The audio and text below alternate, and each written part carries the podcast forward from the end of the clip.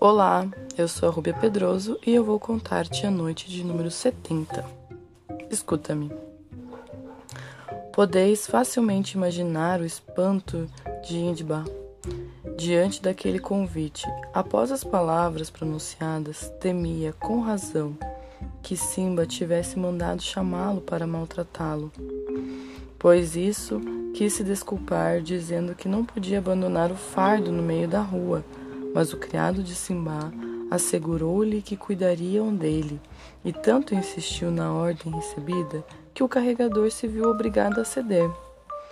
O criado levou-o a uma grande sala, onde se encontrava um bom número de pessoas em torno de uma mesa coberta de todo tipo de delicadas iguarias.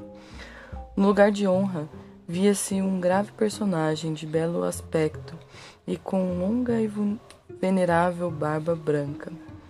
Atrás do imponente vulto, de pé, uma multidão de servidores ocupados em servi-lo. Era Simba, o carregador cuja perturbação cresceu à vista de tanta gente e de tão soberbo festim, saudou, trêmulo, o grupo.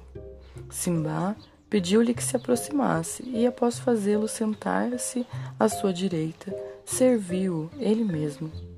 Em seguida, mandou que lhe dessem excelente vinho, de que estava abundantemente provida mesa. Pelo fim do banquete, Simba, notando que seus convidados já não comiam, tomou a palavra e, dirigindo-se a Indba, a quem tratou de irmão, segundo o costume dos árabes, quando se falam familiarmente, perguntou-lhe como se chamava e qual era sua profissão. Senhor, Respondeu-lhe o carregador: Chamo Indba. Estou contente por te ver, prosseguiu Simba, e asseguro-te que os meus convidados te veem também com prazer, mas gostaria de saber de ti mesmo o que acabaste de dizer na rua.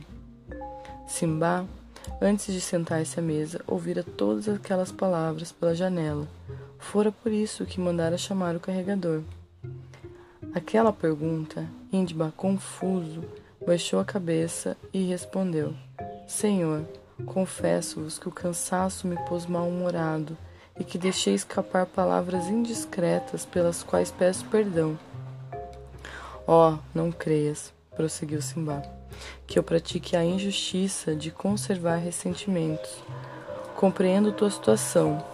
Em lugar de censurar teus murmúrios, compadeço-me de ti mas é que preciso que te tire um erro em que me pareces estar ao meu respeito.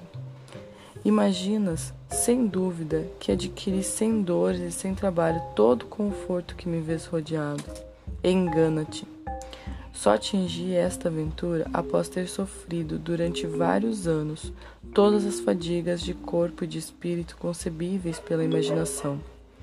Sim, senhores, asseguro-vos que os meus sofrimentos são tão extraordinários que podem tirar aos homens mais ávidos de riqueza o desejo fatal de atravessar os mares para conquistar. Talvez só tenhais ouvido falar confusamente das minhas estranhas aventuras e dos perigos que corri nas sete viagens realizadas por mim. Visto que a ocasião é excelente, vou contá-las fielmente. Tenho certeza de que vos não aborrecerei. Como Simba pretendia contar a sua história particularmente por causa do carregador, antes de começar, ordenou que levassem o fardo deixado na rua ao lugar indicado por Indba. Em seguida, começou a sua história. A primeira viagem de Simba, o marinheiro. De minha família herdei bens consideráveis, cuja melhor parte dissipei na extravagância da minha mocidade. Recobrei o juízo, porém, voltando a mim, reconheci que as riquezas são perecíveis e quem em breve lhes veria o fim, consumindo-as como fazia.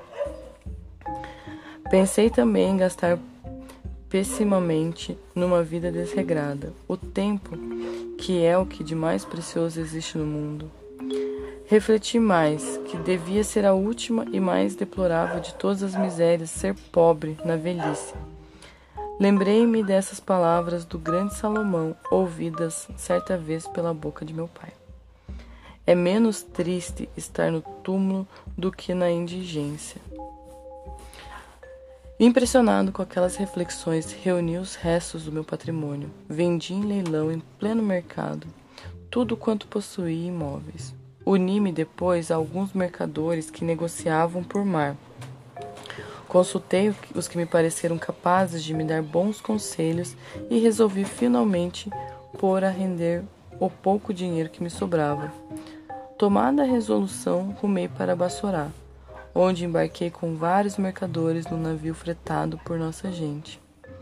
Zarpamos e seguimos a rota da Índia Oriental pelo Golfo Pérsico, formado pelas costas da Arábia à direita e pelas da Pérsia à esquerda, e cuja maior largura é de 70 léguas, segundo a opinião geral. Fora desse golfo, o mar do Levante, o mesmo que o da Índia, é vastíssimo e tem como limite de um lado as costas da Abissínia e 4.500 léguas de comprimento até as ilhas de Vakvak. A princípio, incomodou-me o enjoo, mas recobrei a saúde imediatamente e desde então nunca mais o senti.